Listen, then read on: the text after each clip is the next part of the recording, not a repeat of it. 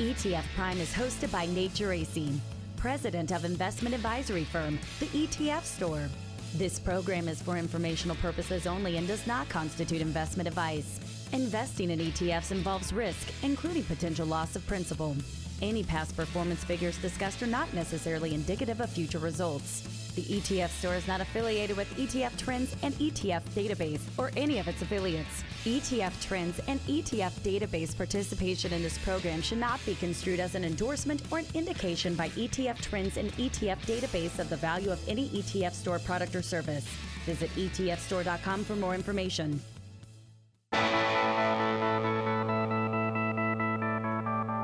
Now it's time for ETF Prime, where we discuss everything you need to know about exchange traded funds and the world of investing. Whether you're an investing expert or just starting out, Nate will help you get up to date with what's happening on Wall Street and show you how exchange traded funds can help lower your investment costs, reduce your tax bill, and allow you to take advantage of investment opportunities around the world. And now, the host of ETF Prime, Nate Geraci. All right, fantastic show this week. I want to thank our two sponsors, NASDAQ and Invesco. Joining me will be Tom Hendrickson, president of ETF Trends and ETF Database. And I'm really excited about this. Tom has a deep background in financial education. Uh, he was previously president of Investopedia. And one of the areas he currently spends a lot of time focusing on is evaluating data from financial advisors. So this is data gleaned from webinars and surveys and, and web traffic. And if you think about this, what's interesting about this data is it provides a unique perspective on what advisors are actually doing. Uh, in other words, the mainstream financial media might be pushing different narratives. I, I think we all know that. We see it every day. But what are advisors actually doing with their actions when they go online? Well, Tom sits in a unique spot where he can provide a window into that. And so we're going to hear where some of the biggest disconnects are between what you're hearing in the financial media right now and what advisors are actually doing. And ultimately, how Tom and ETF Trends seeks to deliver content and education around that as well. So, really look forward to that conversation. Also, joining me this week will be Nick Cherney, head of exchange traded products at Janus Henderson who he's going to go in depth on a segment of the market that probably sends a shiver up the spine of some people. And I would say for others, you simply may not be familiar with this. And that's collateralized loan obligations, CLOs. And yes, Janus Henderson does offer an ETF here, the Janus Henderson AAA CLO ETF, which launched last fall, now has about $120 million in assets. But this should be good. Nick's going to make the case for considering CLOs as part of your bond portfolio, including why they're particularly interesting given concerns around rising rates and inflation right now.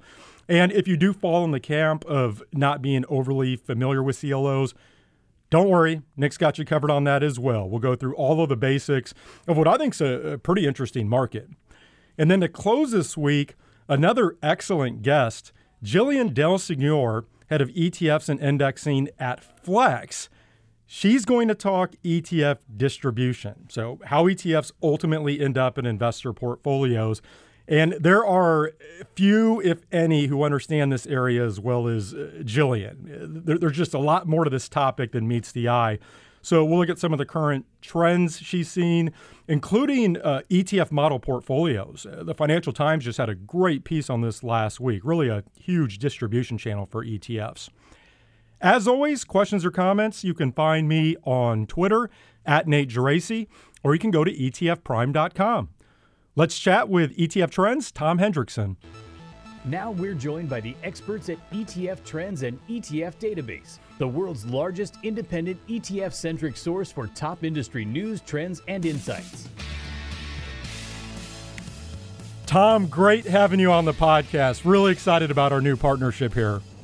Nate, really happy to be here. Thanks for having me on. How are you today? I'm doing fantastic. And again, I'm just really looking forward to this conversation because of the unique perch that you, you sit in. And we are going to look at the markets through this prism of advisor data you have. But I thought before we do that, I actually want to spend a few minutes on your background because my guess is uh, not everyone in the ETF space is familiar with you, and you will be joining me fairly regularly on this podcast. So I, I just love for listeners to get you to get to know you a little bit better. And probably the best place to start is tell us more about your background in the world of finance and media prior to becoming involved with ETF trends, and then we'll certainly get to the uh, ETF part of the story.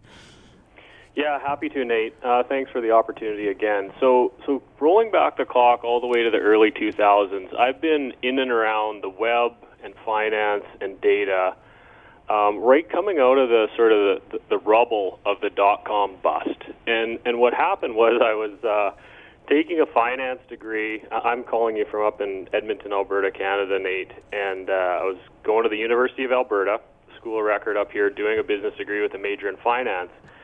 And two of the two of the folks that were also in that program in the summer of 1999 had started a little website called Investopedia.com, and that was predicated on digitization of the jargon related to the financial markets. And, and we all know that uh, part of the financial financial markets are built upon understanding how to how to speak the language and and pierce through some of the things that. Uh, you know you need to understand and, and things that you know maybe are almost in place just to uh, obfuscate or to confuse people.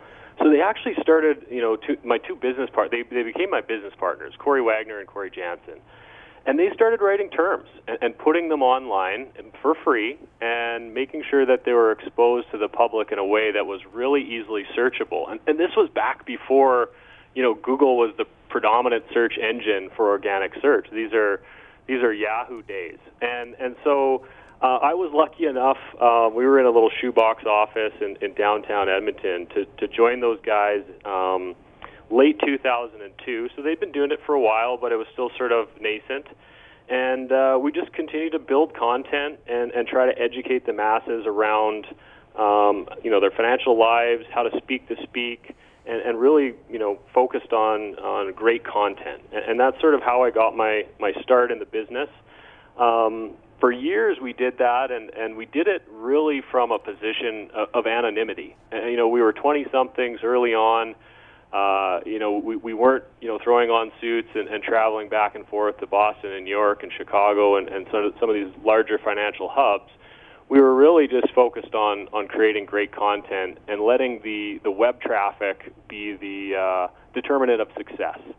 And and lo and behold, it was a period of time when um, financial uh, literacy and education mattered uh, just as it does now. But but there was a lot of people who felt a lot of pain coming out of the dot com bust, and so web traffic grew, uh, the business grew, and we were lucky to get a, an education there for, for a number of years prior to selling it to the Forbes family of the uh, Forbes Media Heritage, Forbes.com, um, you know, the magazine and such, uh, in, in the summer of 2007 and then continued to uh, operate it up here in, in Edmonton for you know a few more years after that. So that's that's really kind of where I cut my teeth. Well, and it's amazing to me because you look at Investopedia today, I feel like that really is still the go-to spot for financial terminology, and I, I feel like that site covers literally every facet of, of finance and investing. So it's amazing you know where that started and what it's become today.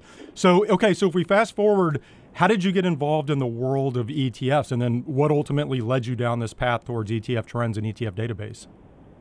Yeah, so so back you know at sort of the the 2007 to 2009 time period, and and you know Nate, you would know your ETF history as well as anyone. We're talking low hundreds of billions of dollars within the ETF wrapper uh, on U.S. listed exchanges. So you know, really kind of early days. But what we started to see, even even at Investopedia, was a was a sincere interest in the product and, and the innovation that it provided, and ultimately a runway for um, proliferation of product using that wrapper as a different delivery mechanism. And so, you know, I didn't have uh, spreadsheets worth of data. It was more anecdotal and just seeing where the web traffic on Investopedia was and the investor interest. And I mean all types of investors, retail investors, financial advisors, um, even some early interest from the institutional group. And so I, I knew that, um, you know, or I, I guess I, I bet that, that the, there's going to be a growth within that ETF wrapper.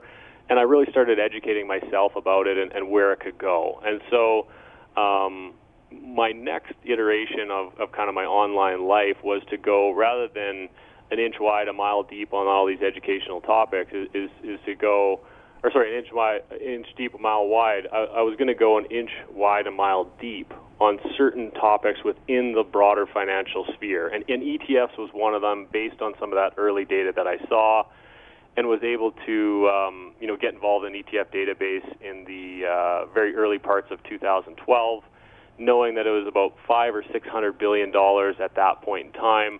But the growth rate was phenomenal, and it looked like there was a lot of runway there. So a lot of the same things that I'd, I'd learned uh, through the Investopedia experience, content creation, data analysis, uh, you know, getting smart around how to um, use that data to produce more content in intelligent ways, you know, that, that was applicable to the world of ETFs. And then I'd say the overlay and, and a pretty big shift was the move from more of a individual investor focus to a financial advisor focus, where the advisors were really embracing that product. And, and I think that there was, you know, early writing on the wall that it was going to be a core component of their, their larger portfolio construction and um, you know was able to to get uh, involved in ETF database um, and, and, start building from there. Well, and that's actually the perfect segue because you heard me mention at the top. I, I do think that you currently sit in a really unique position because you do interact with financial advisors in so many different ways, and clearly what that does is it provides some very interesting data points in terms of what advisors are actually doing, right? What they truly care about. Can you talk more about that, just in terms of, of this data that you have access to, where it comes from, um, how you view your role in using that data to provide value, and, and sort of just the overall um, you know core mission of ETF Trends and ETF Database?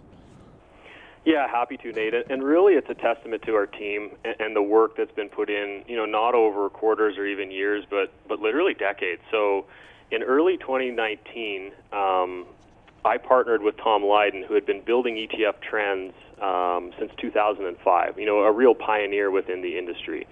And and we brought ETF database and ETF trends under one roof, and we started building out a team to support uh, this connectivity that we had with the advisor community with the thesis that you know being intelligent about data collection, collecting a lot of data, and then using that as an input to our content creation process. And, and I mean content, you know, as as broadly as possible: articles, videos, uh, podcast content, long form, short form, virtual events, long events. Um, and, and the like. And, and so, the, the, what the team has done over the last number of years is really created this engine where you're right, we do have a unique, um, you know, trusted relationship with that advisor community where they tell us what they're looking for through their Im- Im- implicit actions. And so, you know, we host a lot of events. There's a lot of explicit data where people are, uh, you know, filling in email addresses and first name and last name and what firm they're at and, and that sort of thing. And then we're able to learn, you know, through their journey um, where they're most interested in and, and, how that's changing over time. So, so in the back end on ETF Trends and D- Database, we've categorized all of our content into things that you know uh, are you're able to discern where interest is is elevated or, or maybe where it's falling. And, and happy to share a few of those insights, Nate. As you can imagine, sometimes it, it maps to the narrative where advisors are looking and, and sometimes it doesn't. And, and I think either is important for, for us certainly to understand so that we can deliver value to that advisor because that's what they're telling that they want to um, engage in. Well, let's talk more about that because I'm absolutely fascinated to hear about some of these areas where maybe there are differences between what you're seeing and uh, some of the common narratives out in the mainstream financial uh, media. So, I, I mean, given what you are seeing from financial advisors right now, what stands out to you? Yeah, well, the one interesting thing, Nate, was you know there's this raging debate about wh- where we're at within um, what's going on with inflation. You know, is it transitory? Is is it here to stay? You know, what are sort of the tail risks of what that could look like go forward? And our advisor community was was interested in that and was concerned in that going all the way back to last summer.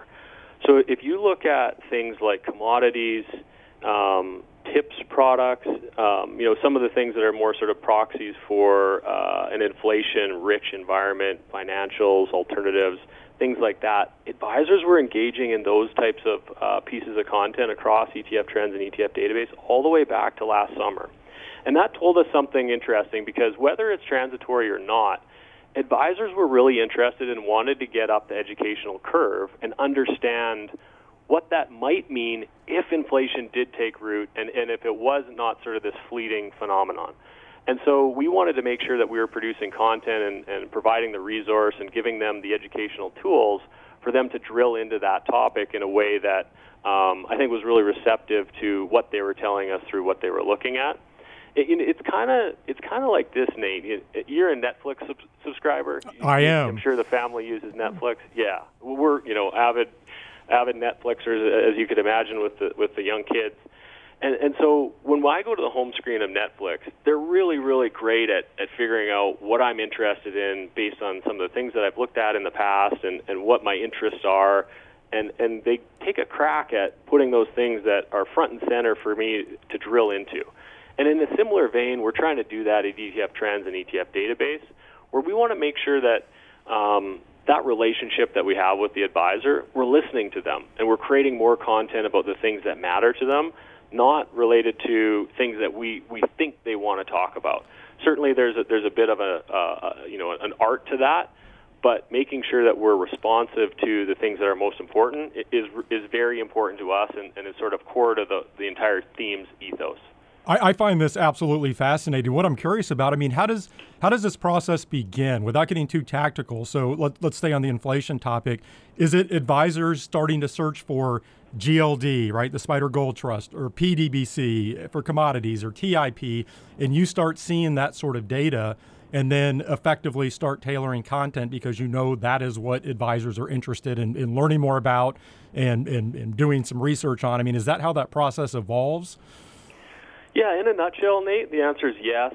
Um, and, and, you described it really well. You know, the one thing that uh, is tough to overemphasize is the amount of work that you know across our team has gone into getting in a position to be collecting that type of data. You know, so putting up a web page that that ranked really well. You know, a huge percent of our traffic comes from Google organic search. That's the number one jumping off point that the financial advisor community is do, starting their research, and we're finding more and more that advisors are going from uh, discovery to research to product selection, all within the digital realm. And so we want to make sure that we're putting the right pieces of content in front of them at the right time.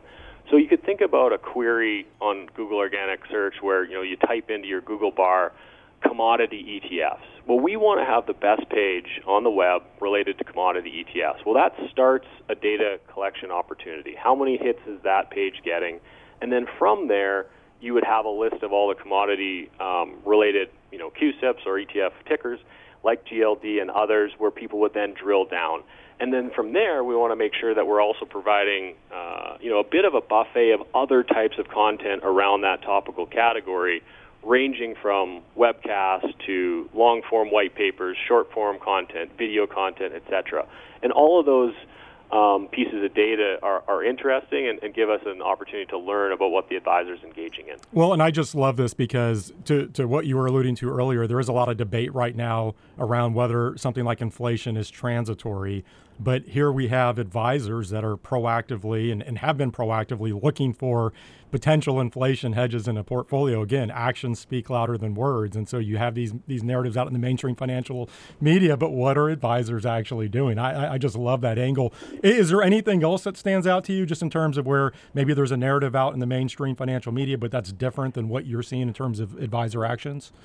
Yeah, you know, I'll give you I'll give you two more, Nate, and, and one one is a little bit um, a bit, bit disconnected from a broader narrative, but I think makes sense. And then another is is relates to a narrative that that has taken hold, but is really important. I think the longer term ramifications. So. The, the uh, interest in equities, you know, continues to be exceptionally strong despite the fact that there's there's a broad-based group of folks out there, especially the CIO community, talking about how overvalued the equity market is. Mm-hmm. The, the reality is, advisors, um, through their actions and what they're looking at and where they're investing, uh, continue to look to the equity market to provide you know that return just based on, on the dichotomy between the equity markets and the bond markets and, and where they think that the, the real return is going to be there. And so we're, we're seeing that in a big, big way. And then the other one is related to crypto. And, it's no um, shock, I'm sure, to anyone that the interest in crypto is huge. But the reality is, is that uh, I think that there's a shift in in um, the mindset of the advisor, where there was probably some who were quite skeptical about it, but they're now getting up the educational curve, probably somewhat driven by you know conversations with clients, but also just just so that um, you know if the one to three percent allocation to the crypto market you know becomes more of a reality in the coming years. Uh, they, they need to understand it and they need to be able to communicate it. And so we've seen over uh, a 10x, an order of magnitude of interest in the in crypto-related content in the first quarter of 2021 versus the first quarter of 2020 from the advisor community. Well, I find that really interesting because if and when we get a Bitcoin ETF, I'm going to go on record and say that's going to vault up all of your, your data rankings in ETF Trends and ETF Database. It'll be the most search area uh, that you have on the site. Well, one note too, I think about the uh, the equities that you mentioned is just that that advisor interest still in the equity markets, despite some of these calls of, of, the market being overvalued. We're seeing that in ETF flows, right? I mean, we're on we're on track for record flows in, in 2021, and stock ETFs have been leading the way there. Uh, Tom, we're, we're going to have to leave it there. I, I really enjoy this. Uh, certainly look forward to having you back on the podcast soon. Again, really excited about this this partnership with ETF Trends. But thank you for joining me. Thanks, Nate. We couldn't be more excited. I appreciate the time, and, and we'll talk to you soon. That was Tom Hendrickson, president of ETF Trends and ETF Database.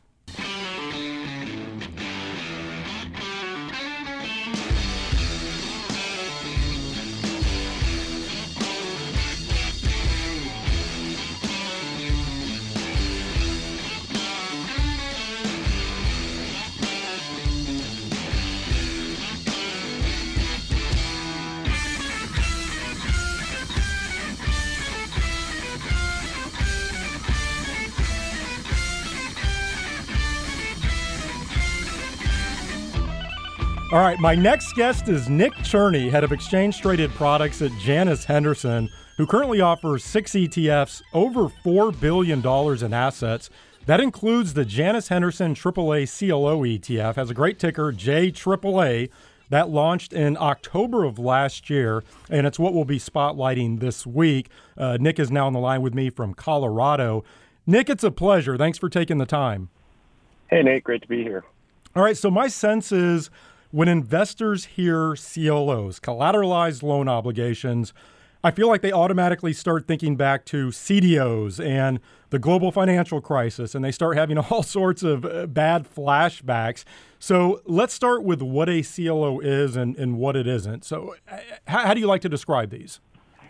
Yeah, I, I think you're right that uh, you know the CLO is you know, another one of these three-letter acronyms, and uh, you know, investors I think rightfully are a little wary of three-letter acronyms in finance, and so we certainly spend a fair amount of time kind of articulating the differences. But, but you know, CLOs are really a completely different animal uh, than CDOs, and and really what it boils down to is that CLOs are are just a way to take the leverage loan market, the bank loan market, whatever you want to refer to it as, right? Which, which as we know is is a pretty major tool for small businesses across America to, to get funding.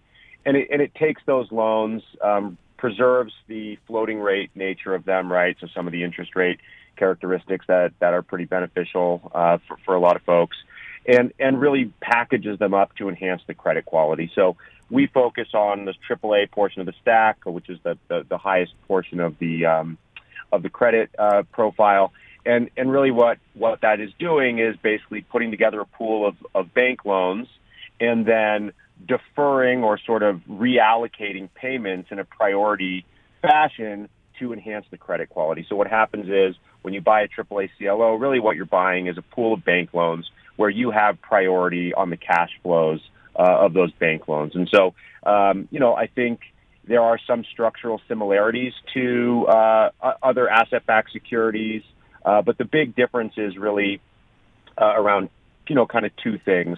Um, the, the first one is that the structure has changed dramatically uh, since the financial crisis, what we sort of call CLO 2.0. Um, so there's been a lot of enhancements made. And then the second is just the quality of the collateral. So uh, it's the, the underlying loan market that you're using. And, and that sort of, I think, um, evidences itself in the behavior of, of CLOs, which which have actually AAA CLOs have, have never had a default, even in the Great Financial Crisis. So going back now about 30 years, you, you you've never seen a single AAA CLO default. So so they're a pretty robust product. It's been around quite a long time, and and, and as you said, there's some similarities, but but pretty distinct from from those kind of um, more uh, you know I would say controversial uh, securitized products that that had problems back in 08. And Nick, in terms of the, the actual leverage loans or the bank loans themselves, can you talk a little bit more about exactly what these are? Because I've seen, are, these typically below investment grade? Are they always floating eh, rate? Uh, I, I, know that I've seen a lot of smaller companies tend to access these just because they can't access the bond market. Can you just talk more about the overall profile of, of leverage loans? Right. Yeah, and that's important to understand, right? Because you know ultimately the collateral uh, behind CLOs is this bank loan market, or, or you know as it's sometimes referred to, the leverage loan market, and that's over a trillion dollar market, right? So it, it's really a very important way for smaller companies, as you point out, to to get financing, and these are fully secured loans, right? But they but they come with higher risk, and so the, the whole market is you know below investment grade. Um, almost all floating rate. Mm-hmm. Um, and it really is the mechanism where companies who cannot get sort of senior unsecured loans because of the size or the, or the, or the risk profile, um, they, they can't issue those bonds and they need to, to get financing and they need to access financing. And the bank loan market has, has really become the primary mechanism for doing that. And it's become a popular area for uh, ETF investors as well, right? And, and, and the reason for that is because a lot of investors are willing to take on that credit risk, right? Sub investment grade uh, risk in order to get the yields that are associated with that, which can be pretty pretty healthy, you know, four or five percent um, for the last couple of years. Um, and more importantly, I think for a lot of investors, they're getting that that floating rate exposure. And so the thing with the AAA CLOs is you're getting that same floating rate exposure. Um, you're getting a, a little bit less yield than you would um, obviously for, for, for bank loans directly, but that's because you've you've taken away uh, most of that credit risk and moved from a uh, you know a junk bond type of product into a AAA sort of product. And so um, you know I think that that bank loan market is very robust, growing, and as I mentioned, you know, is over a trillion dollar uh, issuance today. And so, before we get to the ETF, if I could just sort of restate everything that you covered at a very basic level, uh, effectively, CLOs are comprised of these bank loans or leverage loans. And basically, there are these tranches of CLOs that are able to gain a AAA rating because they're pooling multiple loans together, right? So even though the individual loans and the CLOs themselves are below investment grade, this diversity of the CLO is what changes the overall rating characteristics. Do I have that correct? Yeah, yeah, that's right. I mean, so, you know, like you said, the most important part is that it's a broad based basket of, of underlying bank loans. But then a really important component is that the way the CLO is structured is that if some of those bank loans start to default, not only are the payments from the remaining loans going first to the AAA stack, but it actually reallocates those payments. And so, you know, one way to think about this, which I which I think is sort of, you know, it's a little a little technical, but um, is really kind of an important part of of how these work is that you know the um, the, the way to think about the, the likelihood of a default in let's say a AAA CLO is what percentage of that underlying portfolio would itself have to default, mm-hmm. right? And we call that the credit support level. And and in order for a AAA CLO to default, you would have to have 35% of the underlying companies be in what we would call continuous default, meaning defaulting for over a year. So that's an extremely high level. And if you look at the, over the last 25 years, in the larger kind of universe of bank loans, we've never achieved even half of that, including during the great financial crisis. So you would really need an extreme economic event where over 35% of this this market and these companies would be in default for over a year before you could see a, the beginning of a default in a AAA CLO. And where do CLOs typically trade? Is it just over the counter like any uh, bond? Well, this is really one of the most interesting things for us about about bringing this product out is that the, you know the CLO market is is really large, right? I mean, it's it's over 700 billion dollars. That's about a third of the muni market, right? The investment grade CLO market is larger than the investment grade uh, floating rate market for corporate securities. But historically, really until we launched this product, that that market has only been available to large institutional investors because the CLOs do trade over the counter like like bonds, but they tend to trade trade in very large sizes, typically two hundred and fifty thousand dollar increments. And so as a result, they've really only been accessed by very large institutional investors. That includes, you know, mutual fund managers, um, you know, a lot of insurance companies, uh, you know, global uh, uh, institutions. And so what this is really doing is enabling, you know, folks to trade a diversified basket of CLOs in much smaller increments. And so the challenge before was if you wanted to build a diversified portfolio, you needed to have a very, very large allocation to CLOs, considering your minimum piece size was typically around $250,000. So that's really restricted the distribution. But, but yes, they, they trade similarly to, to other bonds uh, on, a, on a par basis um, or discount basis and, and, and trade uh, over the counter with, with major banks and dealers. No, it's a good point with an ETF now providing access to the CLO market because this is, again, just another example of ETFs democratizing access to an asset class that was previously only available to uh, institutional investors. And so let's talk more about the ETF itself, the Janus Henderson AAA CLO ETF, again, ticker symbol JAAA. Uh, talk talk about exactly what this holds and uh, how it's managed. I know it's an active ETF. Yeah, it, it is an active ETF. I would say the, the, the active portion really comes in around risk management. Um, so there's a universe of about 110 CLO issuers out there. We're benchmarked against uh, uh, an index of, of entirely AAA uh, CLO issuance. Um, we currently hold about 46 positions. We have uh, a lot of risk control in there. It's a 15% cap on any given issuer. Um, and really the core of what we're doing on the active side is that is that risk analysis, that diligence. And then we have one other component, which is that we have 90% of the fund on initial purchases is AAA CLOs. And then we have a 10% bucket that we can go as low as single A. And really what we're doing is trying to identify those opportunities in the single A space where we think there is really the right risk reward, hopefully to get us to a product that at the end of the day, net of fees, uh, using that 10% bucket will give similar yield and return profile to a to direct exposure to AAA. So basically, what we're doing is trying to analyze risk, trying to improve the quality of the portfolio relative to the benchmark, and then hopefully offsetting our management fees, which start at 25 basis points, uh, by by kind of very selectively allocating a small portion of the position into or the portfolio uh, into these single A positions. I, know yields obviously can move around a lot, but can you give just a, a, a, general impression of what the yields on something like JAAA look like compared to other segments of the market? And then because these are, are floating rate, I'm assuming the, the effective duration is, is pretty close to zero, correct? Right, right. So, I mean, for us, this is really what finally brought drove us to bring this product to market. It, it AAA CLOs have historically yielded something like double the yield of comparable investment grade floating rate bonds, right? Corporate bonds. Mm-hmm. And so you see a huge amount of money and a lot of investors putting money into this investment grade floating rate space simply because it, it seems more familiar, right? Well, the, the, you know, the investment grade market is about 75% below double A, right?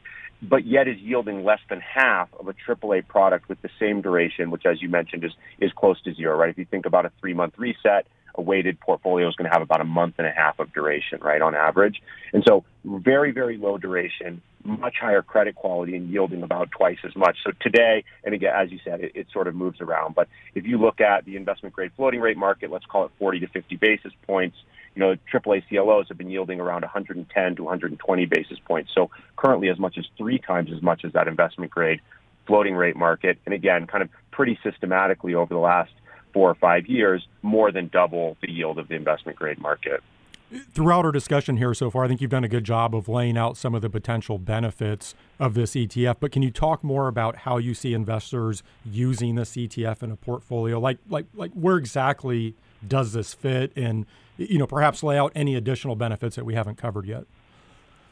Yeah, and we uh, happily, and, and we should definitely, you know, touch on the risks a little bit too, right? And, and and one of those things, which which I think for us was the the the real threshold event to get us comfortable bringing this product out, is around liquidity. So the underlying investment structure, you know, for a buy and hold investor in C- in AAA CLOs is just incredibly robust, right? And I, I gave you some of the statistics and, and and a little bit of the kind of structuring that that makes it work that way, but but the, the one risk that that is you know, I think has a lot of people uh, over the years have thought about is if you're not planning to hold that CLO to maturity, what about the liquidity? What about the secondary market?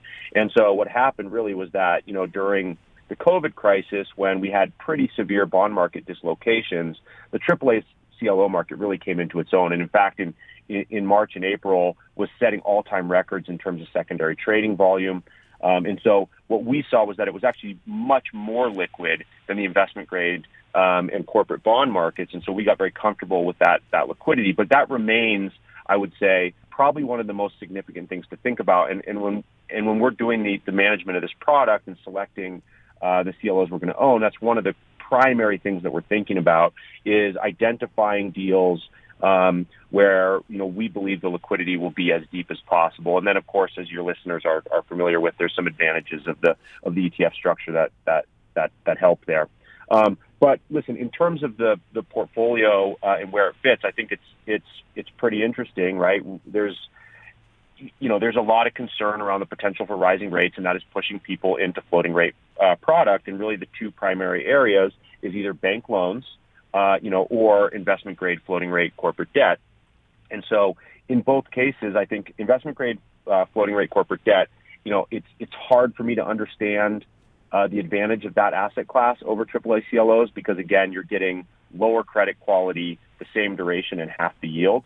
Um, in the case of bank loans, you're at least getting compensated uh, with much higher yields, but you're doing that at, at the cost of, of, of, credit. And so I think what we see is that people who want to maintain high credit quality right now have concerns about you know overall corporate uh, credit exposures uh, can can get a higher credit quality, uh, maybe pairing that with bank loans while lowering duration. But really, what we see this as is some people using it as a cash alternative to get enhanced yields over money markets um, with with a AAA uh, rating, and then a lot of people thinking about pairing it with bank loans to get that same floating rate exposure, but but really bring down the, the credit risk in the portfolio. Um, and you know, you're looking at something like a 14% correlation to the Agg, so it really is sort of this third bucket alongside your equity and fixed income portfolio, where you can manage duration down. Still get some, you know, uh, meaningful yields, uh, you know, certainly relative to cash and cash alternative positions.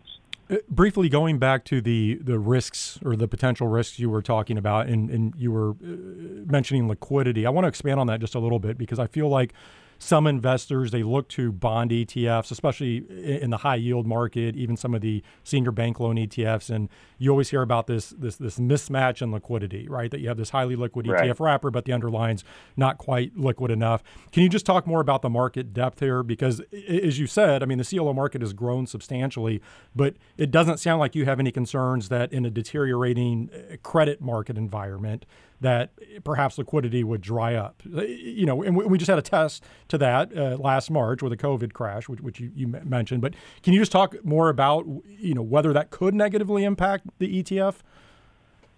Yeah, well, I think there's two things there, right? I, I, it's it's frustrating to me. I think that there still is this misnomer out there about the ETF wrapper itself and how that relates to liquidity of the underlying market. And so because of the fact that these ETFs, you know, are are not having to buy and sell bonds within the portfolio as a result of client flows, right? Those flows are coming through the creation and redemption process.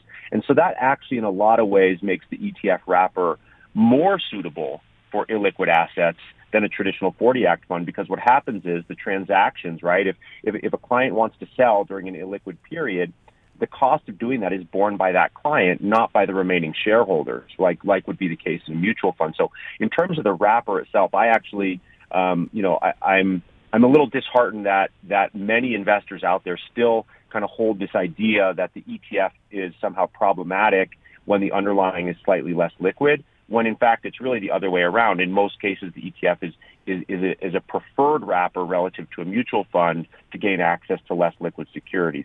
But all of that then, of course, boils down to the, the liquidity of that underlying market. And so I think um, what, what you said is true, right? On the one hand, yes, we, we are very comfortable that the liquidity that was demonstrated during the COVID crisis, right, much better behavior out of the CLO market in terms of increased liquidity, um, spreads, et cetera, relative to what we saw in the corporate uh, side. So, for example, many mutual funds were actually looking to CLOs to raise cash because it was just too hard to sell their corporate credit positions, right? So we're pretty comfortable that that market has become quite robust, but still, you know, bonds are less liquid in times of stress than than equities, for example, and so it is a big risk that we focus on.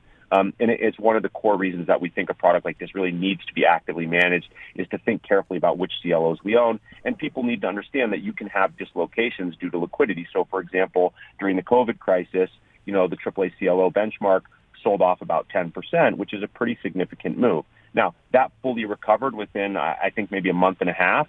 Um, and so, you know, a lot of people would view that as, as a buying opportunity because the underlying fundamentals, you know, of the CLOs themselves didn't change. But like the corporate credit market, um, you know, during times of stress, you can can certainly see short-term price dislocations in those underlying markets. Uh, we just got quite comfortable that the uh, stability of that market was more than robust enough for an ETF to be to be listed, and that's really why we brought the product out.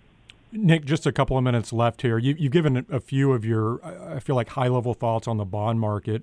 But I, I love, do you have any more uh, detailed thoughts on the bond market as a whole right now? You, you know, it's pretty interesting in that there's been a lot of inflation talk, but we, we've seen yields actually come back in recently. Any right. thoughts on, on what's been going on here? Yeah, I mean it's funny. I I, I guess we're what a, a, decade of people saying that interest rates are going to go up soon. At least, um, and you know, so right. So so it's a little hard to um, you know make predictions in that space. But what I what I will say is that you know uh, coming off the, the the COVID crisis, I think there was this dual concern around both credit and interest rate risk. Right. We we were facing this really kind of uncertain scenario where Nobody really knew what would be happening with the economy. Um, a lot of concerns around, for example, bank loans um, and and those smaller companies and how they would fare. And then that was kind of coupled, you know, with, with this kind of ongoing concern around rising interest rates. Today, I think a lot of those uh, credit concerns have, have been alleviated. We sort of see a pretty significant rebound in the economy. Um, I think people's comfort with the sort of stability of those underlying uh, loan markets has, has, has gone up for sure. Um, but that's then led, of course, directly to this this fear of inflation, and and and certainly, you know, the Fed's commentary um, has stoked that a little bit. And so, what we really see today is um, an easing of concern around credit risks, but but potentially an increasing concern around inflation, and then, of course, the the the, follow-on effect of that, which would be rising rates. And so, what we really see is a, a desire for, for people to uh, potentially pair something like this along with a with a bank loan product where they can kind of blend those two to, to, to get a little bit lower risk on the on the credit side and, and, and be prepared for that, that inflation or inflationary environment. But I think I think really it, it is inflation that everybody's concerned about. Um, and, and so regardless of how you build that portfolio, eh, certainly having a plan um, and, and, being prepared and well positioned should inflation uh, come along, and of course then rates rise. But as you said,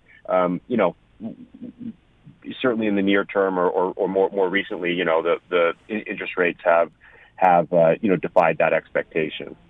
Well, Nick, excellent perspective this week. Uh, I certainly wish you continued success with this AAA uh, CLO ETF. Thank you for joining me. Yeah, Nate, thank you. It was great talking with you. That was Nick Cherney, head of exchange traded products at Janus Henderson.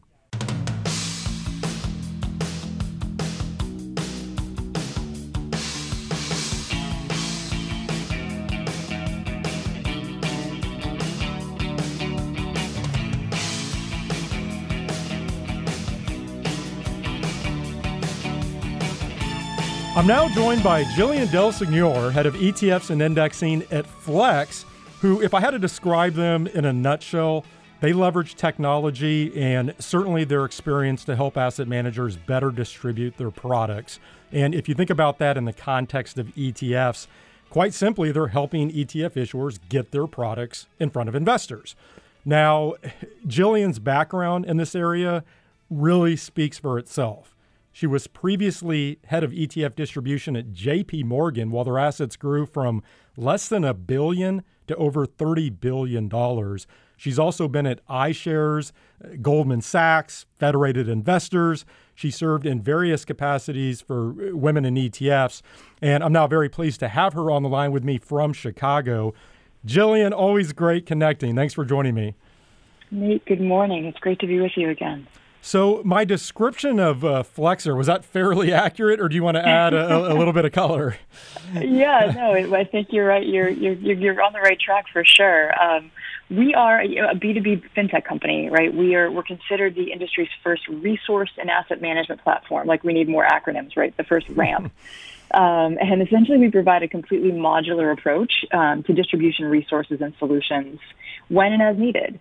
Um, you know, and, that, and that's not just the human capital, right? You'll hear me say that a lot. It's data, media, services, solutions, strategy, corporate strategy, technology. Um, and the solutions are really rooted in distribution. We can provide scale and flexibility, hence the name, um, to asset managers, including in the context of our conversation, you know, ETF issuers as they seek those distribution solutions. It can be turnkey, also a la carte. Um, you know, I think it's important to, to take a step back and you know, we'll talk about this, I think, a lot um, in the course of the conversation today, and I'm sure you're talking to a lot of folks about it too. And that's really the impact that the regulatory changes in the ETF industry have had on new entrants, right? The, the ETF rule, the semi-transparent model approvals. Um, you know, as, as, as certainly an avid listener of this podcast, I know the conversations that you have around these topics and how it's brought down the barriers to entry and it's made it so much easier for firms to come into the market and launch product, really innovative product um, and we're seeing it, right? Uh, major, major um, influx of products into the market, but it's done nothing to solve for distribution. In fact, it's only made it harder, right, for issuers fighting for shelf space, advisor attention. Um, and so these innovative strategies are out there, but the vast majority of ETFs, let us not forget, Nate, you've heard me say this many times, ETFs are sold, not bought, right? Um, there are certain exceptions but the vast majority are sold, not bought, and distribution is just such a must. Um, you know, as part of that go-to-market plan, and hiring sales professionals on your own is just not something that's always economically viable for everybody. Um, and even if you do hire one or two salespeople, you know, what impact are you having? Um, are you working with the home office to get platform placement? Are you covering uh, the right advisors? Um, you know, so not to mention marketing, technology, the data requirements that go into an effective distribution plan. It's just not an option. Um, so I was really excited to be able to come to Flex and um, be able to, to run the ETF business and bring the solutions that we have into the ETF marketplace. So, well, well yeah, and as an um, example of, of what you do, I saw that back in April, Flex announced a strategic relationship with Vident, who, of course, yeah. they offer both their own ETF lineup, and then they're an enormous player in the ETF sub-advisory space with Vident Investment Advisory. I'm curious. I mean, like, what does that relationship look like? How, how do you work together? Yeah, it's so exciting. We're really excited. In fact, I know you had um, Amrita on just a couple weeks back, and, and I think she kind of teased at the end of her conversation with you that they were going to have an announcement uh, coming, and this is, you know, we can bring it full circle today. Um, and for those listening, you know, Amrita, the president of VIA Investment Investment uh, Vident Investment Advisory, I would highly recommend that episode um, as she talks about the importance of, of ETF sub advisory. Um, but yeah, so you know, we had been talking with um, Vident on the ETF side, their ETF side, as you mentioned, they do run four ETFs of their own, um, and we had been speaking with them about um, helping them with their distribution.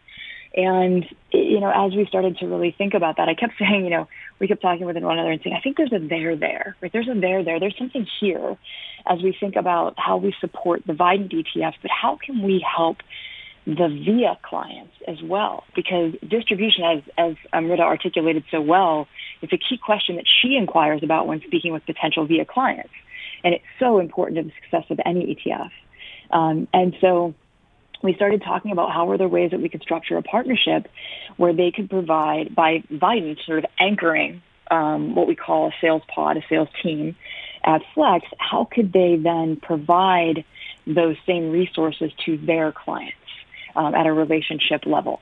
Um, so that's what we were able to execute on. And so for Vident, uh, VF current clients as well as potential clients, they're able to leverage um, the Flex relationship and get access to unmatched scale um, in distribution, not just the human capital again, but the broader distribution resources that we can bring to the table.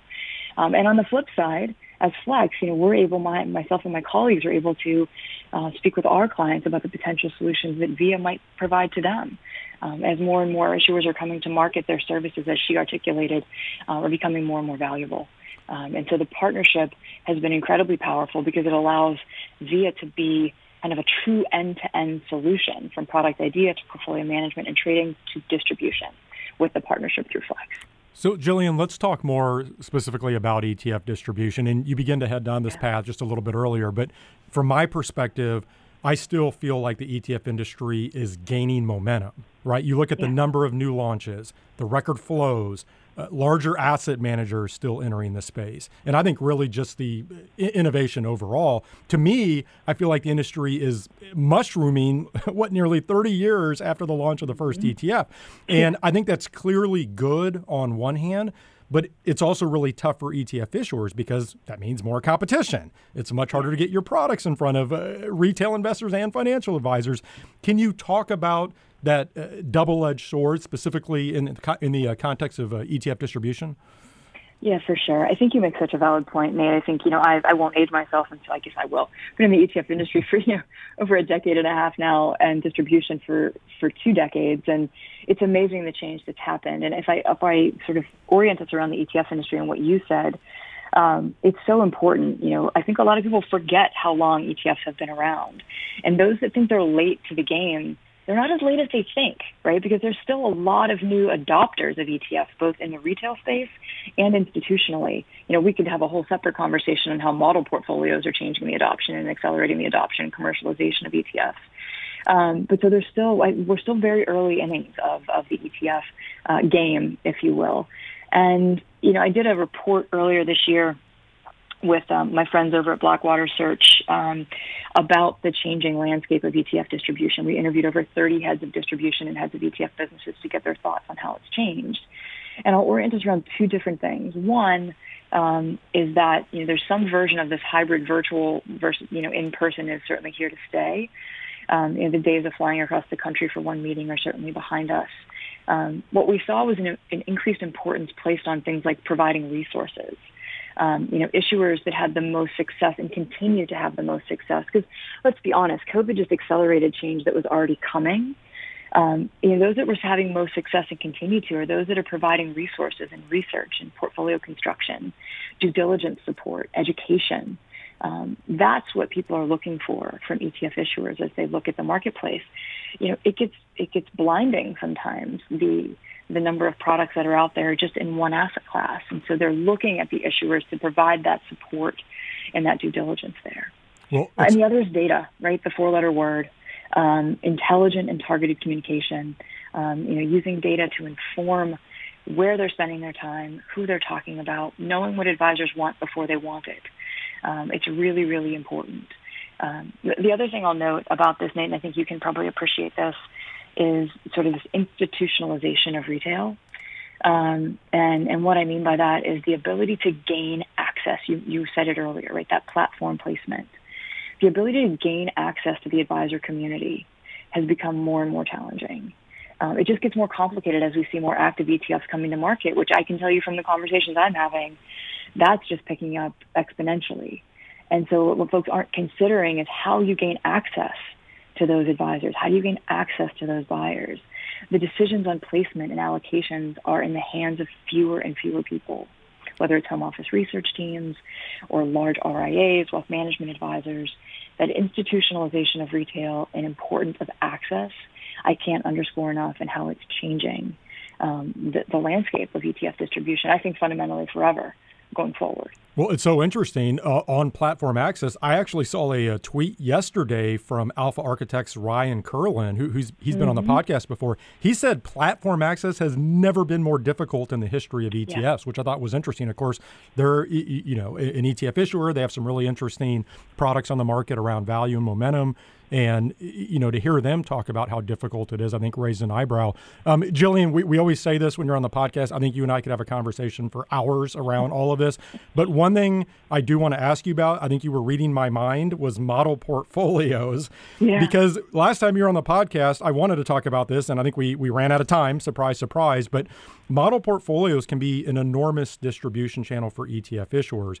And I, am not sure if you saw this, but actually last week, the Financial Times had a wonderful piece on this topic. And they were specifically talking about how big of a distribution channel this is for, for BlackRock and iShares ETFs. But can you talk more about the importance of model portfolios from an ETF issuer standpoint? Absolutely. I think it's a huge part of commercialization strategies for issuers, um, particularly some of the larger asset man- traditional asset managers that are coming into the market. Uh, I think you're going to see it be a large part of their commercialization strategy, whether it be um, their own multi-asset teams or some of the home office platforms.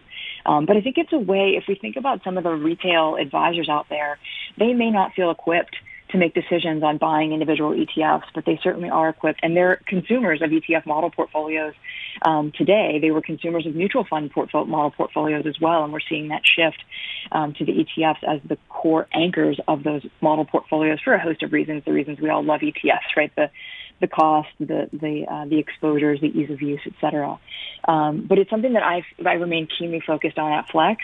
Um, and thinking about ways that we can work with our clients in that vein, um, because it is a way to help commercialize strategies that's not necessarily hand-to-hand combat um, right? And, and so it becomes a really important commercialization strategy for issuers of all sizes, um, both at the home office level as well as at the, the asset manager level, so for some of the larger firms. Um, so I think it is going to change uh, and accelerate ETF adoption because um, it's not just about new issuer or new um, types of clients that are buying ETFs. It's about new ways they're buying ETFs, and model portfolios remain a huge part of that.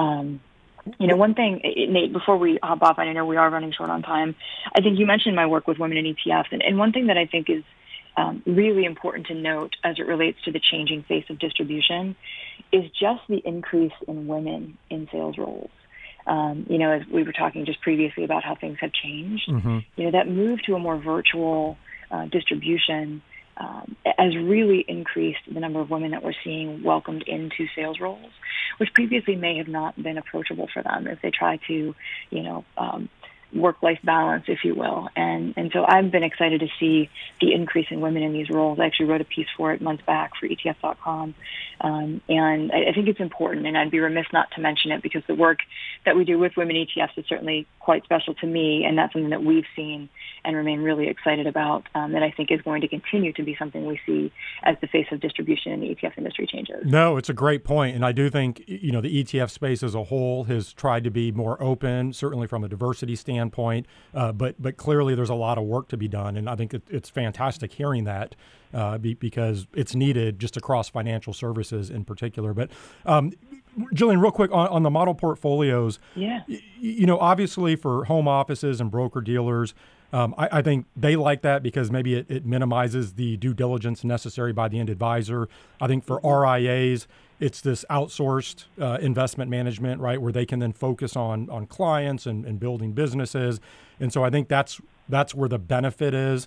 And that Financial Times piece that I mentioned uh, earlier, I mean, look, they said BlackRock has set a goal for half of its U.S. ETF flows yeah. to come from advisor models.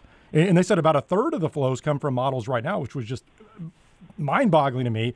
They also had a data point that just the model portfolio market overall is expected to grow from 4 trillion last year to 10 trillion in the next 5 years just to show people how big of a, a, a you know potential distribution channel this is.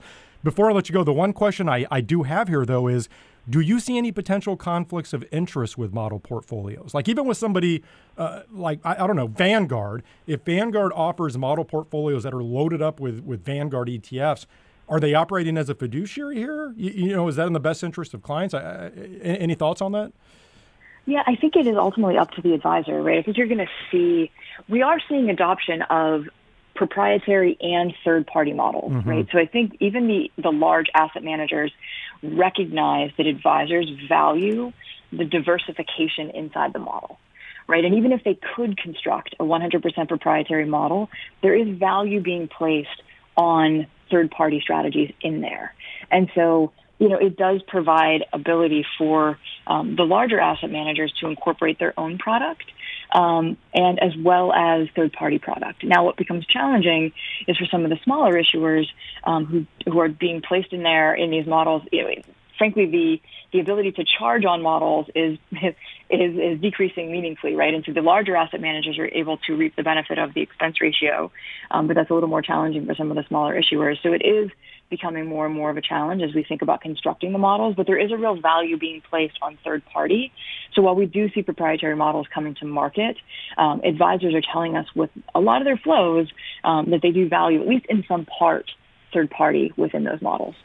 Well, Jillian, we will have to leave it there. I, I really do think we could talk about this stuff for hours, uh, but I, you know I always enjoy connecting. Thank you for joining me. Absolutely. Thanks for having me. That was Jillian DelSignore, head of ETFs and indexing at Flex. That'll do it for this week's ETF Prime. I want to thank our sponsors, NASDAQ and Invesco. As always, you can find me on Twitter at Nate Geraci, or you can send comments through etfprime.com. Next week, I'll be joined by Cboe's Laura Morrison. She's going to explain their role in the ETF ecosystem and also discuss some of the latest ETF trends uh, she's seen. And then Valkyrie's Steven McClurg is going to talk Bitcoin ETFs. Until then, have a great week, everyone.